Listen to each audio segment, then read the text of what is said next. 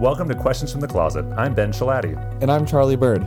Each episode, we discuss a question we commonly get asked as LGBTQ plus Latter day Saints. We're not trying to answer this question or come to a consensus, but simply sharing our perspectives. Today's question is What's it like to go to conversion therapy?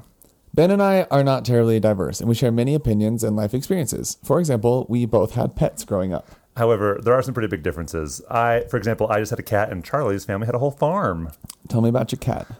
we had a number of cats growing up. My dad didn't like dogs, but we, he would allow cats. So I like cats.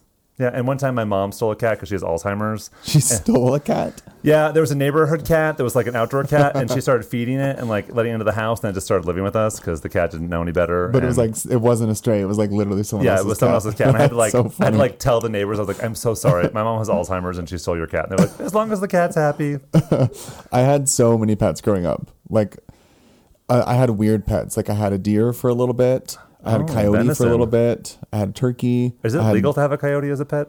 It just it just kind of showed up. Okay. And so I was I was like eight, and I was like, I'm going to feed this coyote.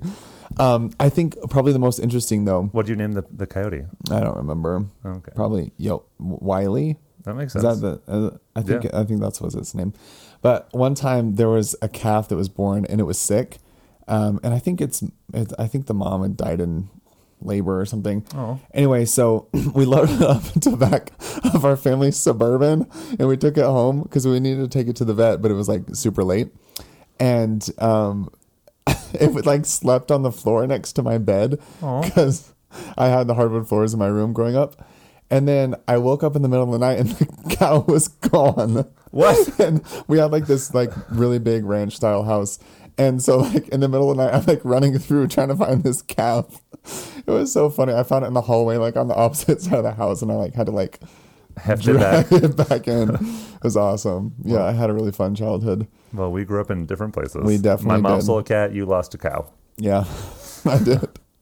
Anyway, we like to provide a variety of voices and perspectives, and today we're happy to be joined by Dustin Lichty. Hi. Hello, welcome. Thanks for having me. So, Dustin, tell us a little bit about you. Um, my name's Dustin Lichty. I'm from Provo, Utah, born and raised. Um, grew up here and then went to Southern Utah University to go to college and studied dance performance and biology there. Um, and Very then- common double major, I'm sure. Uh, Yeah, so many dancing scientists. um, and then uh, left to go to veterinary school. Did that through Utah State and Washington State, which is where I graduated from. Um, and then went and did uh, a rotating general internship at Purdue University in Indiana. And then moved to Tacoma, Washington What, what? to work for a year, um, and now I work here in uh, Salt Lake City as an emergency veterinarian. You're a seasoned vet. Yeah, I've been a, a vet for just over two years now, two and a half years. yeah. Did you have pets growing up?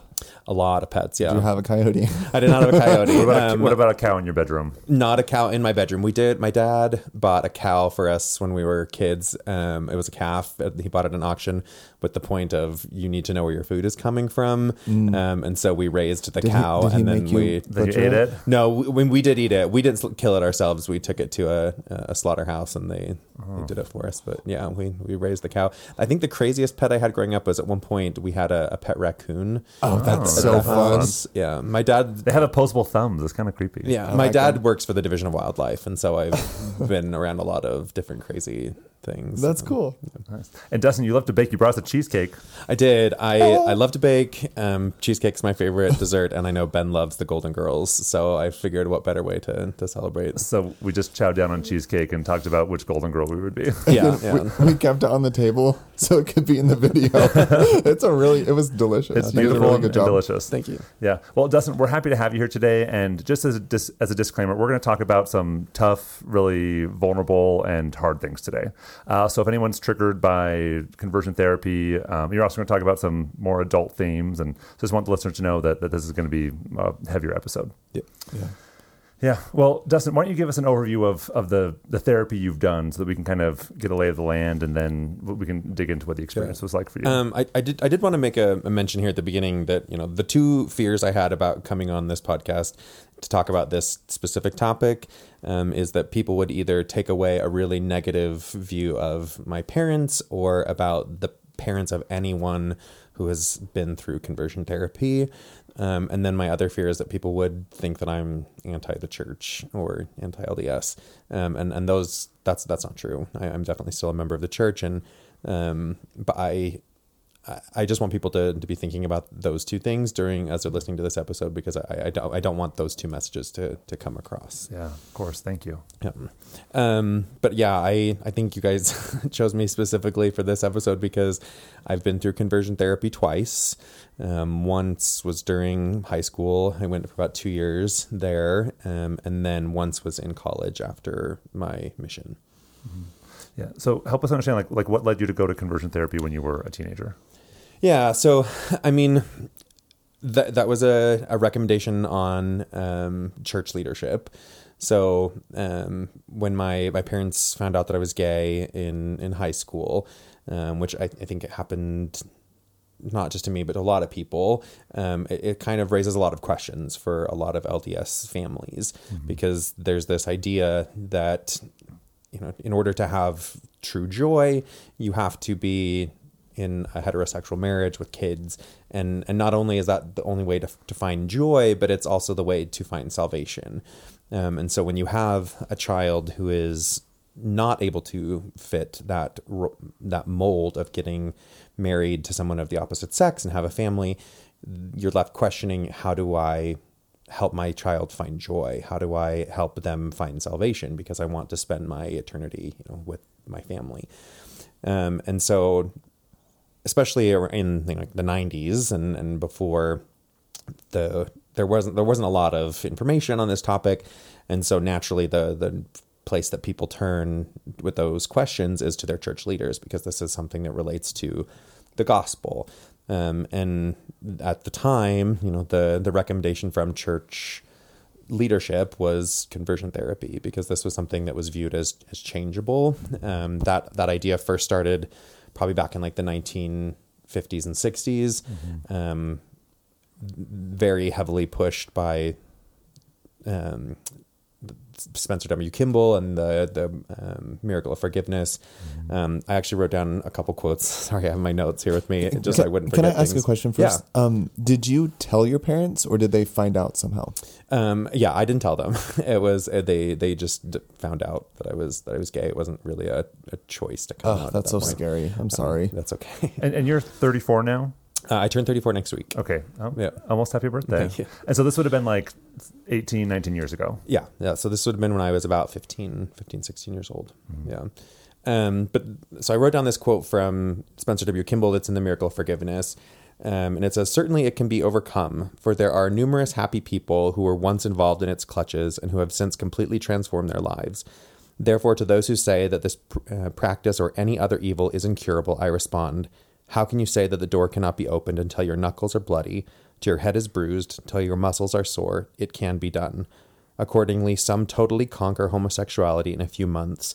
Others linger on with less power and require more time to make the total comeback. The cure is as permanent as the individual makes it. And so that, you know, that that quote right there, you know, let is giving the idea that this is something that is 100% changeable. Mm-hmm. And and so that that idea that this is something changeable allows families to have hope that their child can have that those things that that marriage that salvation. Um, and and that's something that was promised to to these people um, parents specifically. And you know some people who were also adults at this you know who read this and thought well maybe I can change this. So not everybody was told you know to go to conversion therapy when they're young. Some did when they're older. But there was this idea at the time that you this could change. Yeah, Charlie, I know you had a reaction to the quote. yeah, I used to read that quote all the time. Like in high school, I read it all the time. Um, and when I got back from my mission, and I haven't read it or like heard it in years, just because I avoid it because it brings up a lot of um, shame and like self hatred, and um, I, I, it's just it's just hard to hear. It's hard yeah. to listen to and take myself back to that place where I was just hating myself because um, I was thinking, well, I'm, I guess I'm not trying hard enough. Like my knuckles aren't bleeding enough. Yeah. And at the point where I was stretching myself so thin and doing everything I knew how to change this part of me. Yeah, and, and I think we'll get into it a little later too. But the so this quote for me didn't come into my life until I was on my mission. Um, my first mission president en- really heavily encouraged all of the missionaries on our mission to read The Miracle of Forgiveness, and I'd already been through two years of conversion therapy, you know, and it obviously hadn't worked. Um, and then I read this book, and when I got to this part, it it just made me feel like it was all my fault that the conversion therapy didn't work that, Yeah. that i hadn't tried hard enough there was something that i was lacking in that that made it so this wasn't working um, and it put a lot of shame and burden on me and and that's why i ultimately went through the process again later in life because i felt like you know i, I hadn't done enough Yeah. And Dustin, what was it like for that? What was that like for you to believe that it was your fault that things weren't changing? I mean, it it just makes you feel like you know you're not enough. Like the, what who and what you are and, and what you're doing is not enough, and it it almost kind of makes it feel like God is not happy with you. That it that He's not granted your request because He hasn't seen enough effort from you, and and so it puts a lot of pressure on you to to be perfect to do more than you are now so that this will change.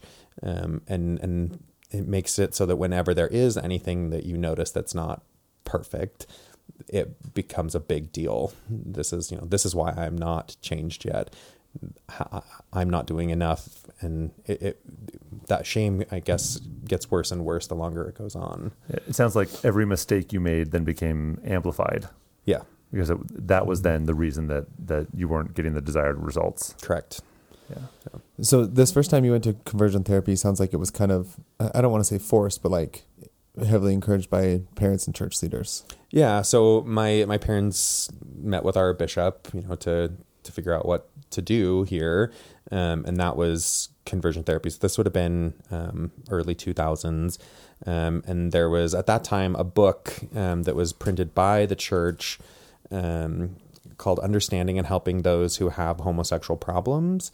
Um, and in there, it says, um, It is important for you as a church leader to help members understand that regardless of the causes, these problems can be controlled and eventually overcome. And so that was the material that my bishop, you know, had Referenced to yeah. to go off of. And so conversion therapy was strongly recommended at that point. Yeah. So when you when you went to it, like what did the therapy look like? Like walk us through. Like you go you go meet with a therapist. Like what how happened? nervous are you this first time walking in? Or are you excited? No, I mean it was definitely put to me in a way that you know this is this is trying to help you. This is something that we're doing because we love you, and, and that's the point I wanted to kind of articulate about you know my parents and, and the other parents is that this is something that they did because they they love their child, um, and and that was definitely the way it was presented to me was that this is something that we want for you because we love you. And is that how you understood it at the time? It is, And, yeah. and it sounds like that's how you understand it still today. It is, yeah. And I mean, I, I, I've heard. So the therapy I went to is not definitely the worst therapy that I've, I've heard of. I've heard of you know terrible things like electroshock therapy and vomit therapy and and stuff. And I didn't have to go through any of that, you know. But I, but I've definitely heard these stories of parents who were crying on the way driving their kids to therapy because they knew what was going on there, but they were trusting that this was the best thing for their kid and that they they they needed this. It's almost that like tough love. Um, it's it's almost been presented to me like the idea of you know Abraham taking his son up the mountain to kill him, um, trusting that this was what God was asking of him and what needed to happen. And I think those that was that's the idea of the the parents who in this situation that you know we're we love you, we know this sucks, but this is you know best for you type of a thing. Would you be comfortable sharing what like a typical session was like? I mean, they varied. So I saw during the first time that I went through conversion therapy, I saw a couple different therapists. Um, they were all with the same um, company, I guess you could say, in the same building. Like the same clinic. yeah. Same agency. yeah. Um, but it was a couple different people, um, and so, and it just kind of depended. Like they would ask me, you know, how things were going at the time, and then focus the th- the session on whatever it was. But there was definitely kind of major things that were used as between all of the sessions. Yeah. Um, so I, I, wrote, I went through and wrote down a couple of the big ones that I remember. um, one of the ones um, that stood out was like I think specific to this therapist or therapy clinic um, was something called ACT, um, which stands for acknowledge the thought, change the thought, take action on the thought. Um, and the whole idea behind this is like if you have a gay thought, like you're you see some shirtless guy running down the street and you're curious or you know about it. Mm-hmm. acknowledge the fact that you just had a gay thought and then change your thought to something else. So for me as a dancer growing up you know i'm going to focus on dance and, and think about choreography or something. And then the the take action part is now use your body to to work out something on that thought. So get up and start tapping or or doing whatever. Um, and and the thought was, you know, over time, you're just gonna no longer have those thoughts because your body's realizing that you don't want to think about those things anymore. Which mm-hmm. kind of the, is kind of the idea of just turn it off. It's right. just not, mm-hmm. yeah. Yeah. Are you thinking about ACT? ACT? I was thinking okay. about whether or not you two met at tap class. Oh, no. no. we did not. I didn't, I didn't, go to tap class till I was an adult. um, no, but but that is funny because there's a modality called acceptance and commitment therapy that is like known as ACT, like ACT therapy, and it's not that. Yeah, it, it, it's different and wonderful. Yeah. yeah, this this obviously like we know now like doesn't work. Just like yeah. don't think about it, it'll go away, mm-hmm. and that that that doesn't Work. yeah. And what was that like for you? Like you'd have you you would be attracted to someone, you would tap, and then like what was that like for you? And and by tapping you mean like tap dancing? Yeah, like okay. tapping my feet and and stuff. Um, so I mean, honestly, it wasn't that bad. Like that, I feel like the, of the things I went through, like that was probably the least damaging. Um, that was just kind of a like way to think like, okay, I have this thought, I'm gonna move away from it. it but it, it definitely didn't bring like sh- the idea of shame to it like some of the other stuff. Um, but that was so that one wasn't that bad, and I, I think it was actually of the the therapy is probably something I enjoyed the most because I got to dance and do other do other stuff like that.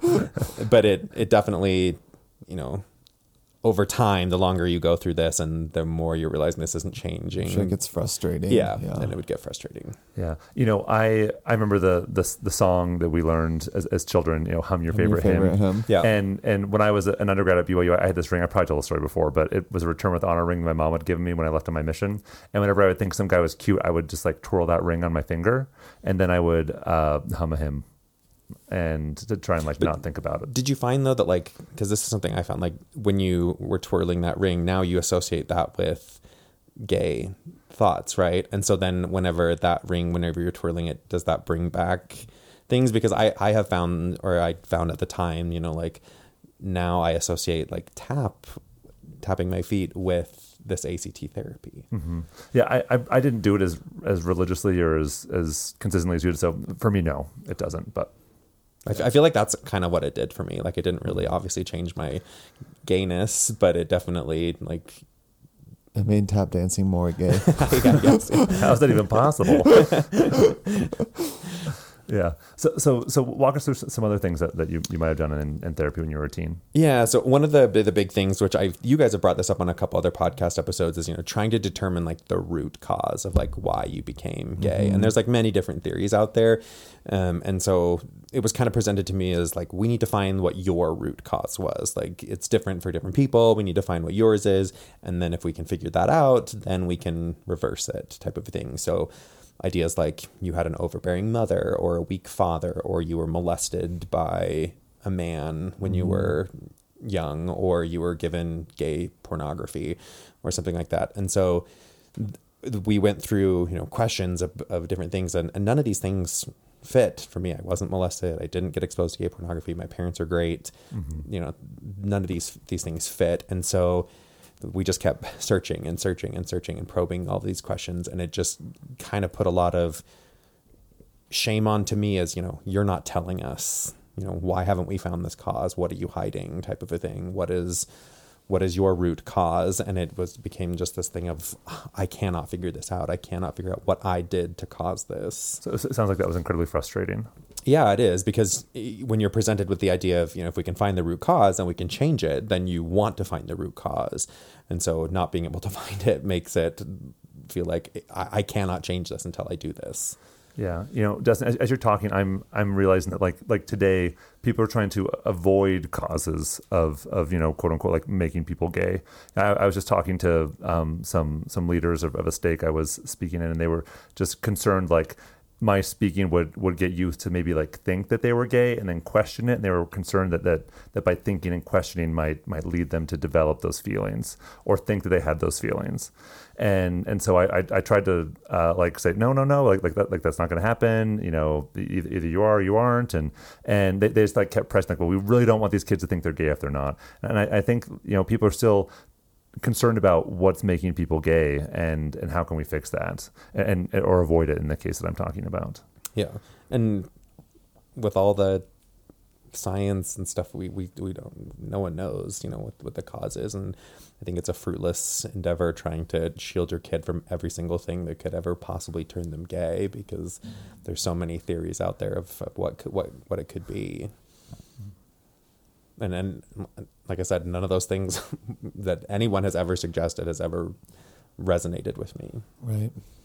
Uh, some of the other things, uh, so I was encouraged really heavily to participate in like manly type activities, um, which for me was a little challenging because I grew up in the dance world and the theater world and the music world. Yeah. And those things were, especially in the 90s and the early 2000s, viewed as the girly, yeah, feminine, feminine yeah. gay uh-huh. type things. Um, and so, you know, you need to do basketball, you need to do wrestling, you need to go out and spend time with the guys and stuff. Um, which almost it made it for me it made it worse because I already had this idea that like I can't have the the life in this realm that I want like the dating relationship type realm and so the thing that's bringing me joy at the, at that point in my life was my extracurricular activities, dance, theater, music, those those type of things.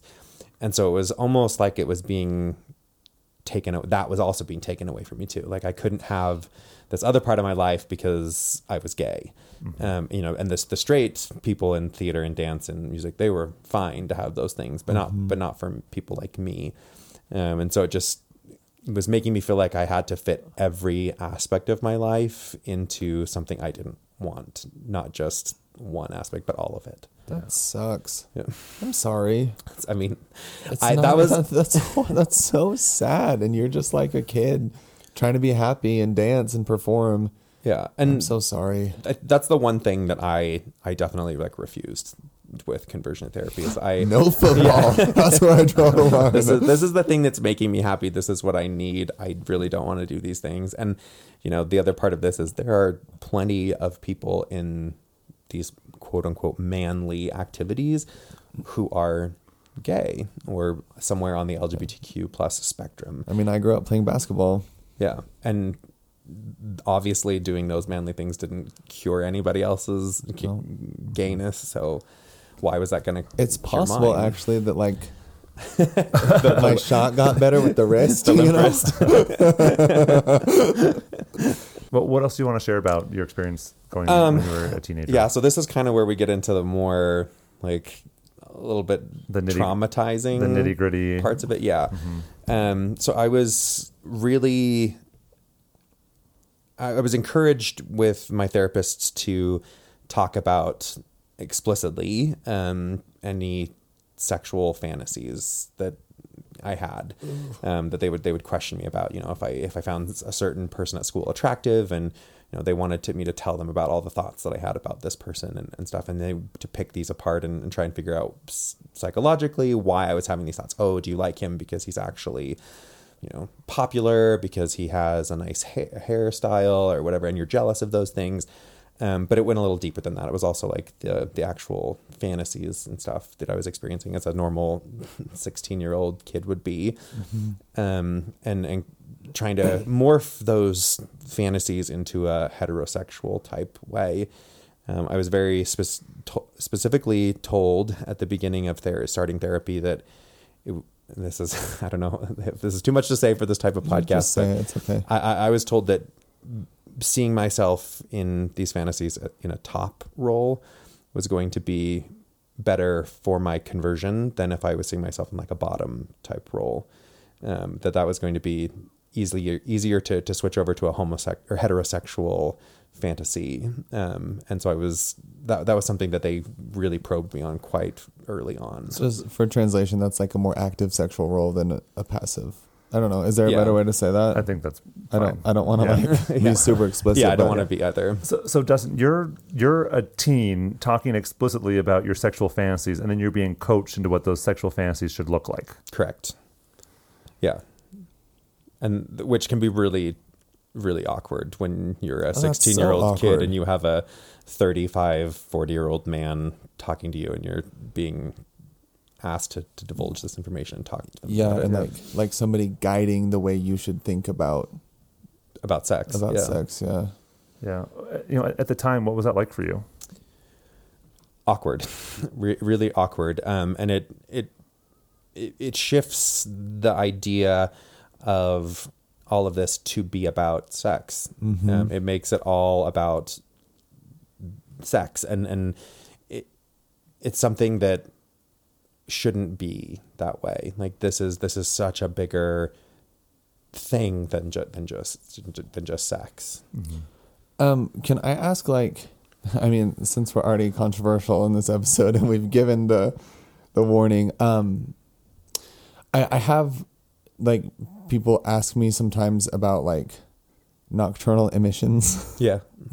when like we usually don't even like cover any sexual material but but I, I remember like um like again this is like normal part of male puberty and the first time that happened to me i um, was like a like super confused i was like oh what just happened but it was like a, a dream um that with a guy it was, it was like Yeah. a guy in the dream right and i remember it wasn't even like sexual at all like i'd never seen pornography i'd like never seen a naked man but it was just like a relationship with another male Right.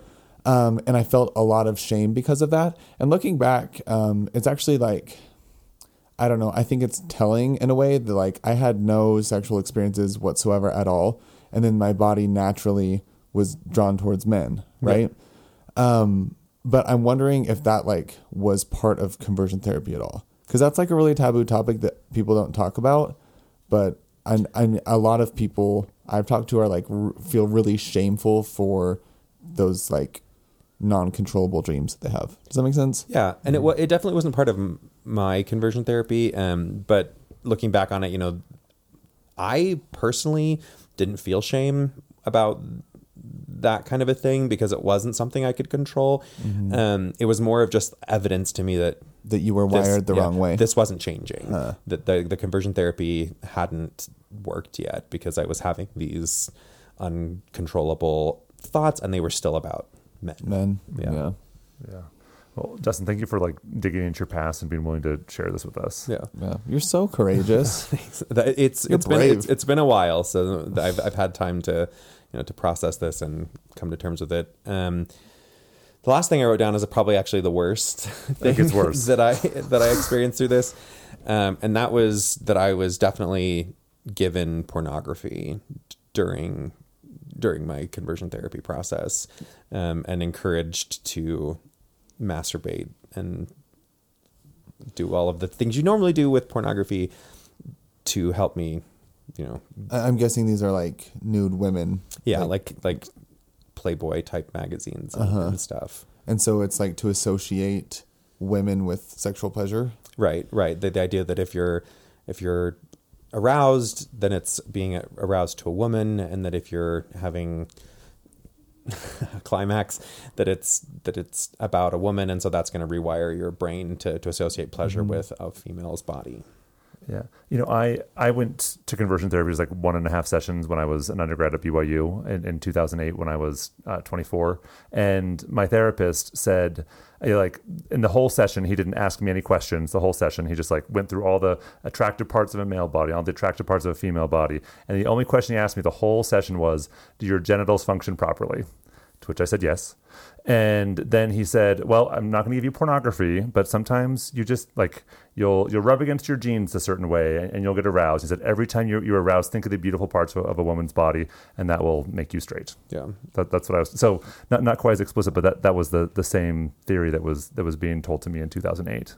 And and when you're not wired that way, when you're not like th- when you don't find those things attractive Yeah, what and, was and desirable, like? it be, it becomes icky. It becomes it be, Well, you, I mean, you feel really icky to talk about. Yeah, really when that's happening. Well, even just like the thought of like somebody like giving pornography to a minor and encouraging them to masturbate to it, that like feels super icky and, and illegal. and illegal, right?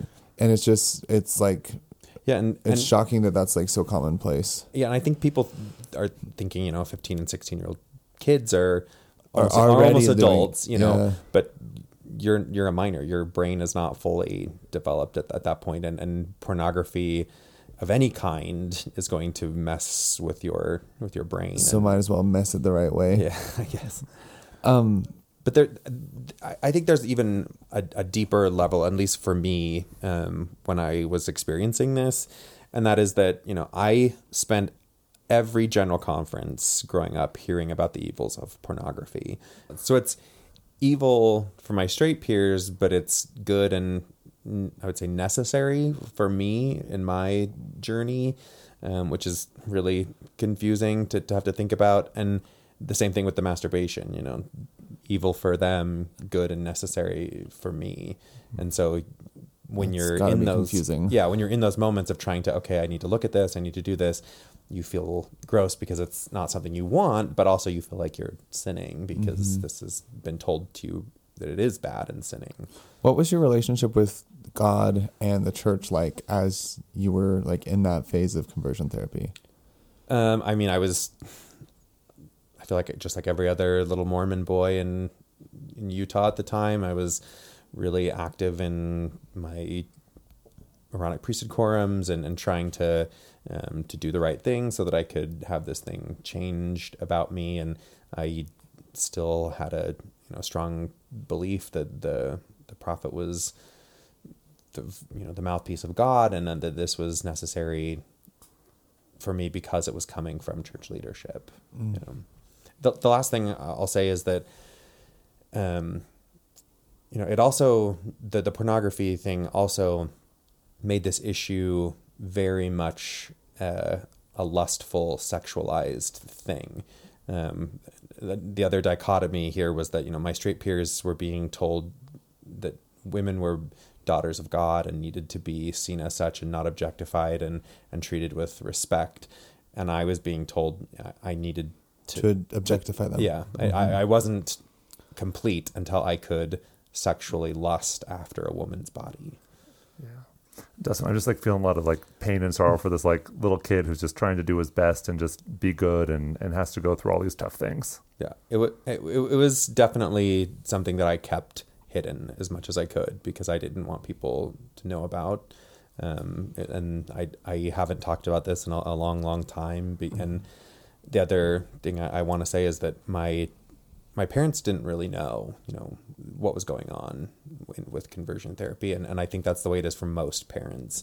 I think I was this was treated for me like a- a bishop's interview where this was between me and the conversion therapist and and so it wasn't something that I actively talked about with It's like them. that's that thing that you got going on. Maybe like a check in. How's it going?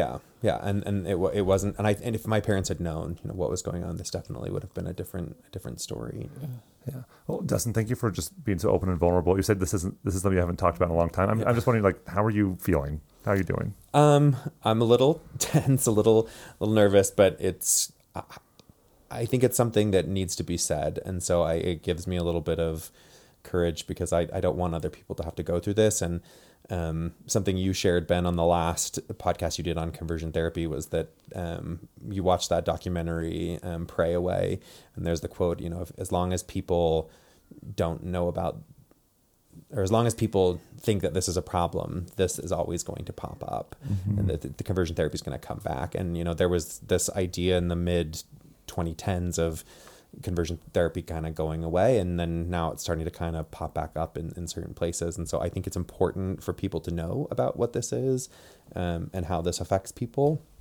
so that it doesn't have to affect someone else. Yeah.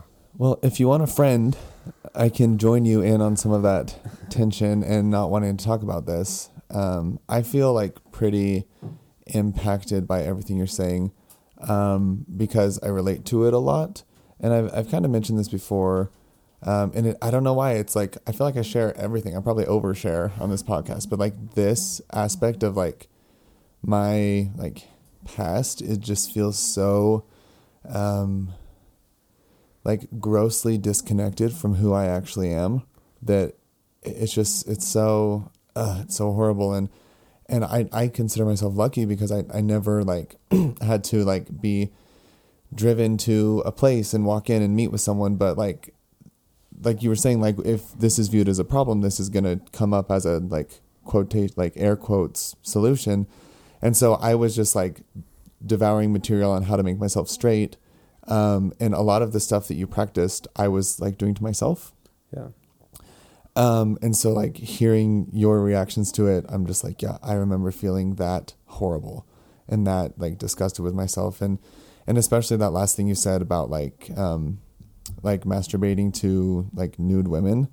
Um, I, st- I like tried to do that a few times and I like never felt worse. Like it was just disgusting and it felt so, um, like so cheapening and like I, I couldn't do it like it wasn't it wasn't alluring at all right it just felt really gross and i just um i don't know it's just, it would just felt so backwards and i felt like i was trying to objectify someone which was so against the the boy that i was and the man i wanted to be and it's just i don't know i hate it i i, I hate that feeling and i'm so sorry that you felt it yeah. I'm sorry you felt it that way as well. Oy. What would you guys say to someone who like is doing these things or considering things these kinds of things right now? I would say that it only brought me more shame. Mm-hmm. You know, th- there there was already a level of shame that I carried about being gay from what I'd been taught about gay people and what was said about gay people, both in and out of the church. Um, but going through these gross therapies only only brought more shame to me, um, and so it it, it just it, it doesn't work. Those those those therapies just don't work.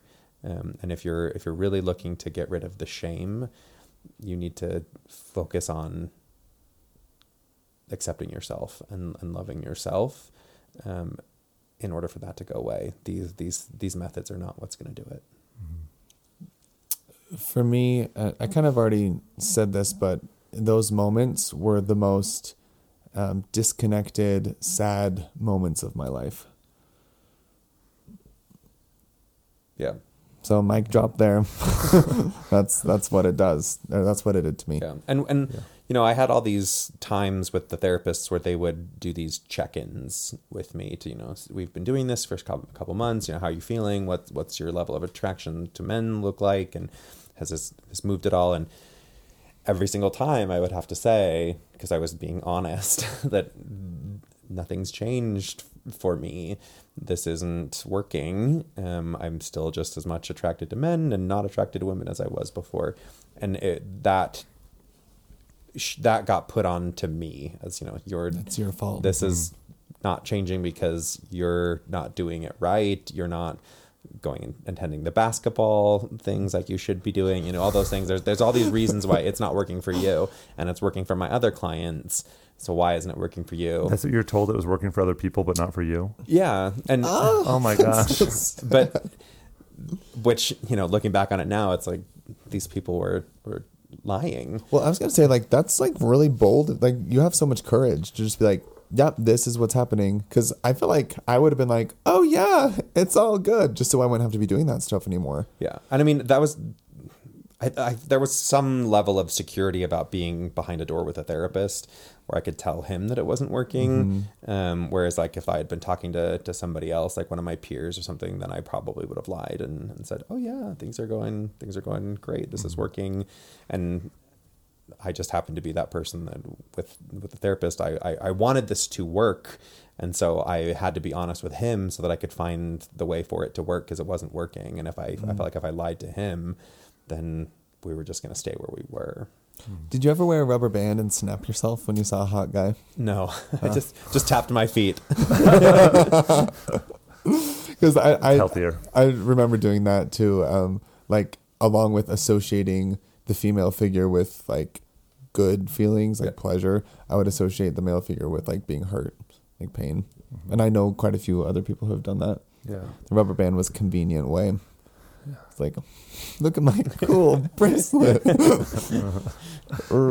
Well, Dustin, let, us jump ahead. So you served a mission, and then after mission, when you were in college, you, w- without your parents encouraging you to, decide to go back. Why did you go back? So and you went to a different place. I understand. Like you didn't go back to the same place you'd gone as a teen. No, no, because I was living in Cedar City, um, going to, to college there. So while I was on my mission, I, I alluded to this earlier that you know, I read The Miracle of Forgiveness um, and definitely felt like the therapy didn't work because of me. This was, I didn't try hard enough. There was something there that was causing this to happen. It wasn't the therapy itself.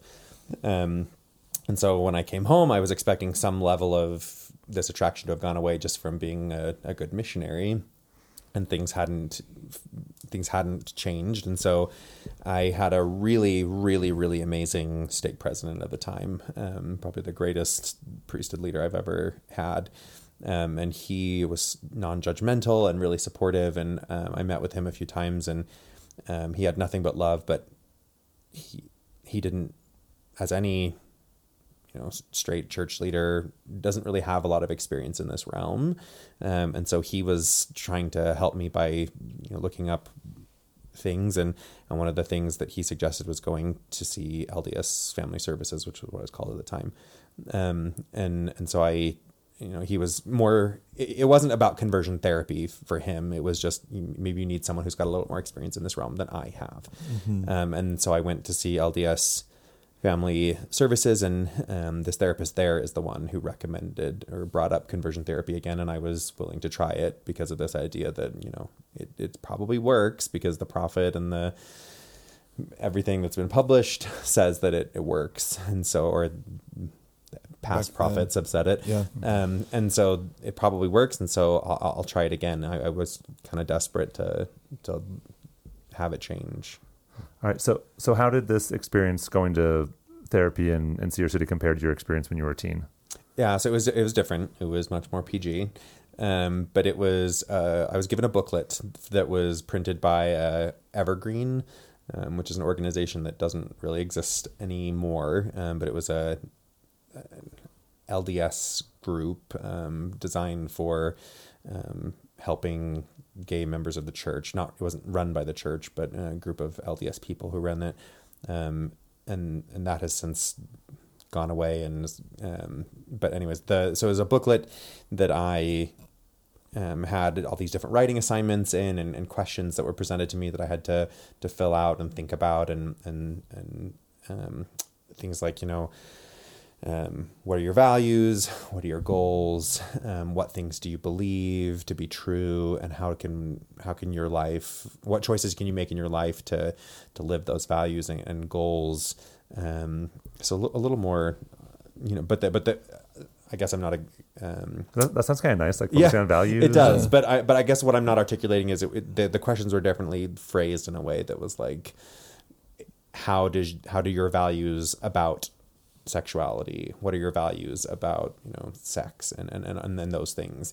Um, so it was definitely geared towards that aspect of it. Um, but yeah, there were also things in, in the book like encouraging me to play basketball and, and doing manly things and establishing good relationships with men to because the idea that you know my my relationships were men with men were weak and so that's what helped me to become gay and so fixing those would would, would fix this. Yeah. So why did you stop going? Um, I just got tired.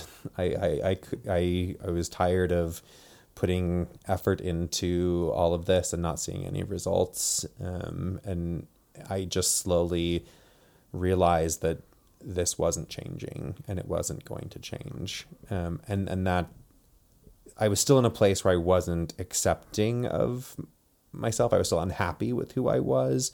Um, but I just got to the point where I realized this isn't changing and I'm going to have to.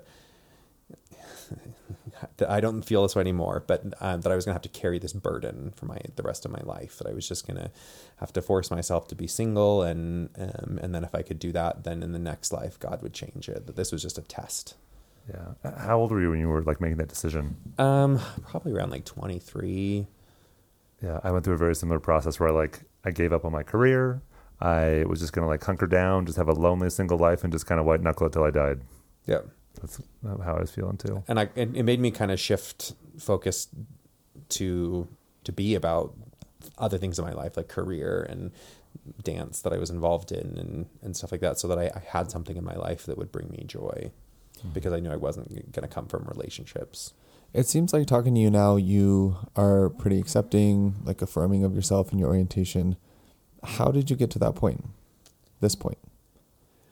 Yeah, it's it's it's been complicated, um, and it's only been fairly recent. Um, I, I've only been out publicly for just a little over a year. Um, so last January, I came out on Facebook and Instagram. Congrats. Thanks.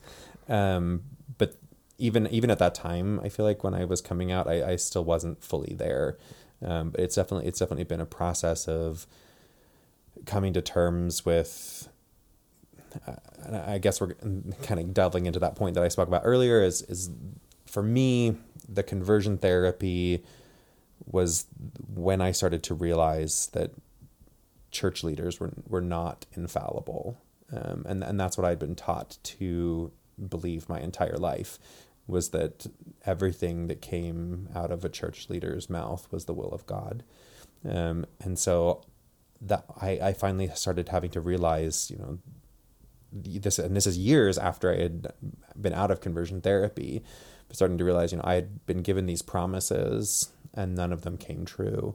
It only brought me pain and heartache. It didn't bring me any peace. It didn't bring me any change that I was that I was promised. And so I had to come to terms with that, the, these unfulfilled promises, and then shift my my relationship with God to be a personal one. It had to be me and him. And, I couldn't have this, or I, I guess I, I should say there was less of a middleman there where I started realizing that if, if the, you know, church leaders were wrong about this, then I, I need to start questioning other things that they say, and I need to have more personal revelation to tell me what is right and wrong. Um, and as I started to to shift my relationship with God to be more personal, I that's when I started being more okay with myself, and that's where I'm at now. Is being happy with who I am and accepting and, and liking who liking this aspect of myself. Yeah, as you're saying this, it sounds like um, it's it's absent of like anger or resentment at those church leaders that like kind of like I guess using the best knowledge they had pushed you down a path that led to some really painful experiences. And I just, I guess I just want to compliment that maturity that you can like look at that and not be like like super angry and resentful. Does that make sense? Yeah, uh, that, uh, that'd be hard. I mean, maybe it's because we just read it in the "Come Follow Me" reading, but it's reminding me of like Joseph of, of Egypt when like mm. the brothers come and every, they're all reconciled, and he's like, "It's okay, God led us here." Yeah, and he just forgives them. It sounds like you're just grateful that you're at a place where where you're you're affirming of who you are, and you're not focusing on on on, on the pain and, that was caused. Yeah, and I'm glad you brought up the you know scriptures because that is another thing that helped me get to where I'm at is that I I started to realize that there's so many places in scripture where the prophet or the prophet and his uh, you know, disciples or the people helping him make mistakes. And and that doesn't take away their prophetic role. Um, these and I I, th- I think there's a a tendency in church culture now that you know the everything has to be right or it's all wrong um, and I don't think that that's ever been the way that people have looked at the gospel in, in the past. Like, I, I think of Moses being chastised by multiple different people, um, Jonah running away from God and being had to be swallowed by a whale, and then going and doing his his role. Um, Lehi murmuring against God, and Nephi having to to reprimand him. Joseph Smith himself has multiple times in the Doctrine and Covenants where God has to correct him and and put him in a new direction. and and and none of those men were deemed to be no longer prophets. They were they were still regarded as as leaders and and still continue to do great things after those fact after that fact. And so those seeing that is also something that's helped me to realize that these men I feel and, and this is again personal feeling here, but I, I, I truly feel like our leaders of, of the church are inspired by God. Um, but I, I I think that just like you and I, they they make mistakes. There's only been one perfect person to have ever lived, and that's Jesus Christ. Mm-hmm. And so I have, if I am willing, or if I accept, want people to give me grace and allow me the chance to make mistakes, then I need to give that to other people, and that includes our church leaders. Yeah, you know, Dustin, what you're saying reminds me of, of the story that a friend said of of a clear example of an apostle who was trying to defend the Savior, Peter, who who defended the Savior by by wounding someone by cutting off his ear, and then what the Savior did was he healed the wound. And so, what, what I'm hearing you say is you were wounded by by church leaders, and you turn to Christ for healing. Yeah, and it's still a process, and I and I feel like that's a process for everybody that we're all going through this whole this whole life is trying to to be healed by Jesus Christ, and I just no longer think that the healing that I'm looking for is being straight. Recording this podcast is really fun, but right now I'm just like feeling a lot of sadness, um, just for like the ways that we hated ourselves and for the people today who probably hate themselves and the, the extent that people go to to try and change something that that that we couldn't change. Yeah. And uh, you know, I I just want to live in a world where something that that that, that we don't choose uh, isn't something that we hate and then go through extreme lengths to try and change. Yeah. Yeah. You know, uh, something I've been, th- I don't know if this kind of fits in with what you're saying, but uh, it just came to my mind. Something that I've been thinking about a lot recently is that this life, at least we're taught, is meant for as a as a teaching opportunity. You know, f- to prepare us for for the next life. And so I feel like a lot of the stuff we're going through is is meant to create that that next life. And something else I've been thinking a lot in regards to that is is diversity. And you know, we have so many different types of people in this life people who have different colors of skin, different colors of eyes, heights, sexual orientation, different uh, kinds of pets. Yeah, there's there's there's so much diversity here, and